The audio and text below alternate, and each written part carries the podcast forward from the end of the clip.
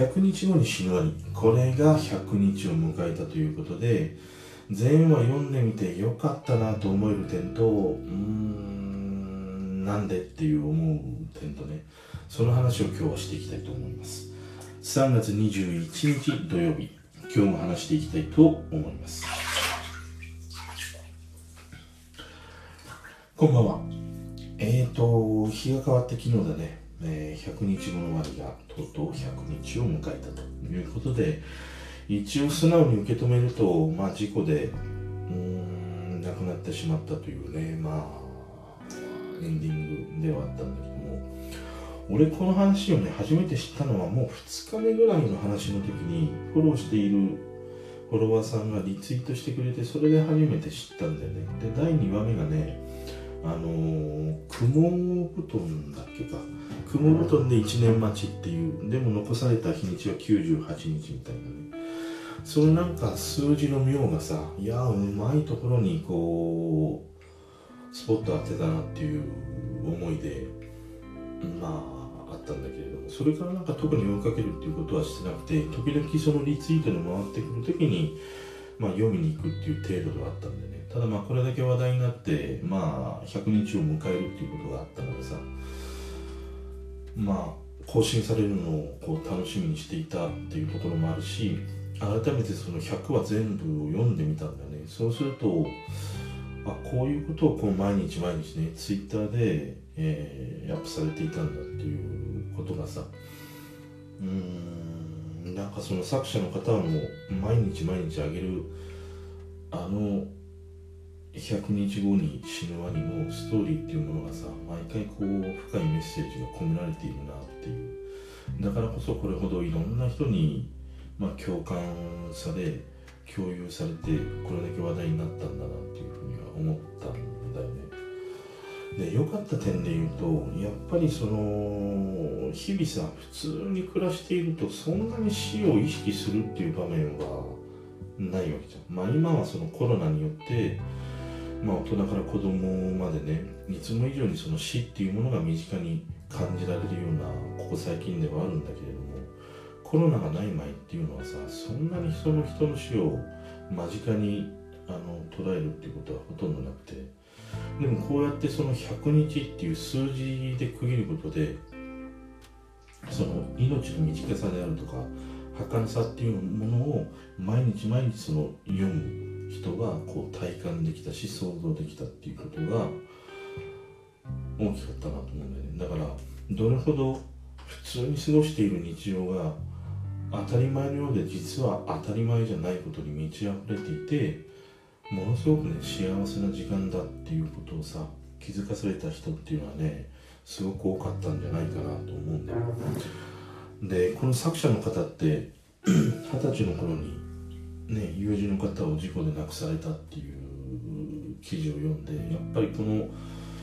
話の中にはさ根底にはその彼への何て言うんだろうな、まあ、メッセージみたいなものが前編にわたって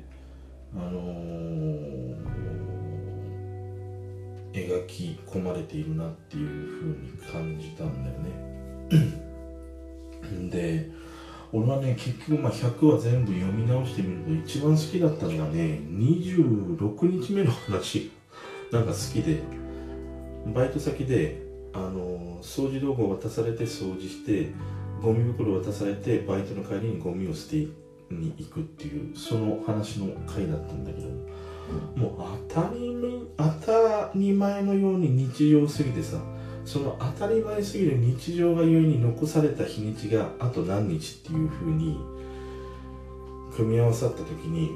こんな当たり前の日常がこれほどこう重くてね、うん、意味を持つことなんだなっていうふうにね一番感じたなんか話だったりしたんでまあもちろんそれ以外にもいい、うん、いろんなその日にちのね話で感じるものがいっぱいあったんだけど中でも俺はこの26日のあまりにも当たり前すぎる日常と残された日にちのこの数値化が合わさることでいやこんなにもこう死っていうかなそういうものを意識するんだな人はっていうふうに。だからまあ言ったらさあえて誤解を恐れずに言うとうんもうあなたは100日しか生きます生きられませんとか1年しか生きられませんって言われることっていうのはもしかしたら幸せな最後の迎え方なのかもしれないなっていうふうにも思う。だってさ突然ねもう死んでしまったらもうわけわかんないじゃん。思い残すことがいっぱいすぎてさ後悔のままに死んでいくっていうことしかできないんだよでも時間がそういうふうに区切られる。あと100日もあるんだ。あと75日もあるんだって思えるとその残された時間をさものすごく濃密なものになり得たりするでしょ？その100日間だけはこう後悔をしないように精一杯生きようと思えるうん覚悟みたいなものもできたりするからね。そういう意味でもこうやって日にちを区切られて死を迎えるっていうのは誤解を恐れずに言うと幸せな死の迎え方なんじゃないかなっていうふうに俺は思う。だからまあがんとかねもちろんあれは苦しいし辛い病気ではあるんだけれどもでも例えばね脳卒中とか脳梗塞みたいに一瞬でポッっていってしまうよりはああやってがんって宣告されてあなあなたの余命はあと1年ですとか半年ですとか3年ですって言われることによって自分自身もそうだし家族もね覚悟がつくっていう。そしてその中でこう後悔しないままに旅立てるね。うんもちろんねもうめちゃくちゃ悲しい出来事ではあるんだけれども旅立つ側もそうだし残された側もそうなんだけれども最後のその残された日にちをさ思い残すことなく過ごせるっていう意味ではもしかしたらやっぱりがんっていうねその病気も、まあ、最後の死に方死を迎える病気としてはあえて言うと幸せな死の迎え方をする病気なのかなと思ったりはするんでだから今回ね何よりもそのこの100日後に死ぬワニが一番良かったっていうのはこうやって数字で区切ることであまりにも普通の日常がどれほどこう奇跡的なことの積み重ねで実は当たり前のことじゃないんだよっていうことをなんか意識、まあ、読んだ人たちがねこう意識するきっかけになったり考えるきっかけになったっていうことが俺は一番大きな効果かなっていうふうにね思いました。でうーんどうかなというふうに思う点はあのー、これさ100日迎えた途端さいや書籍が決まりました映画が決まりました YouTube で生き物が中に曲アップしちゃいました。なんかそして100日後に死ぬワニの公式 Twitter 開設しちゃいましたってもう明らかになんかもう最初からさ仕組まれてきたものだったんだなっていうことがさ露呈してしまったじゃん。このなんかもうなんかなんていうの間抜けさ加減っていうのはねいやもう勘弁してくれよっていうふうにね思った。あのそんなにねこの俺この100日後に死ぬワニの話を全話リアルタイムでずっと追っかけてきた俺でなくてもそんな風に感じてしまうわけでだからこれを純粋に100日間本当に毎日毎日更新を楽しみにして今日はどんな話を描いてくれるんだろうなくれるんだろうかってその話を読んで自分の生活に向かっていろんなことを考えたりとかさ感じたりとかねこの兄さんも死なないでほしいって願う人がいっぱいいた中でポンって100日終わった途端いきなり商業的なものに走っちゃう。この姑息さっていうのはさいやもうありえねえだろうと思って。で結局これ最初からもう仕組まれてたことなんじゃないかって言われてももうおかしくないよね。結局12月、えっと、去年の12月12日か。そこから始まってまさにこの春を迎える3月20日か。このお彼岸の時期に終わるっていうね。もうなんか狙いすましたようにしか結局思えないなもしかしたら3月20 20日っていうのがさこの菊池祐希さんの中でなんかその区切りとなる日にちなのかもしれないんだけれどもでもそれがあったとしても終わっても1時間後とかにはさああいうわけのわからない発表をしてしまうっていうのはねいやもう大失敗だろうと思った。あのクソ電通のねあのマーケッターなのか営業マンなのか知らんけれどもさいやもうダメだなと思った。本当に。これさもう少しね余韻を楽せ楽しませてくれないとダメだよ。言ったら自分家のさじいちゃんばあちゃんとかね両親が亡くなっていや次の日にはもうすぐ遺産相続の話してますぜみたいなこと。一緒なわけだよ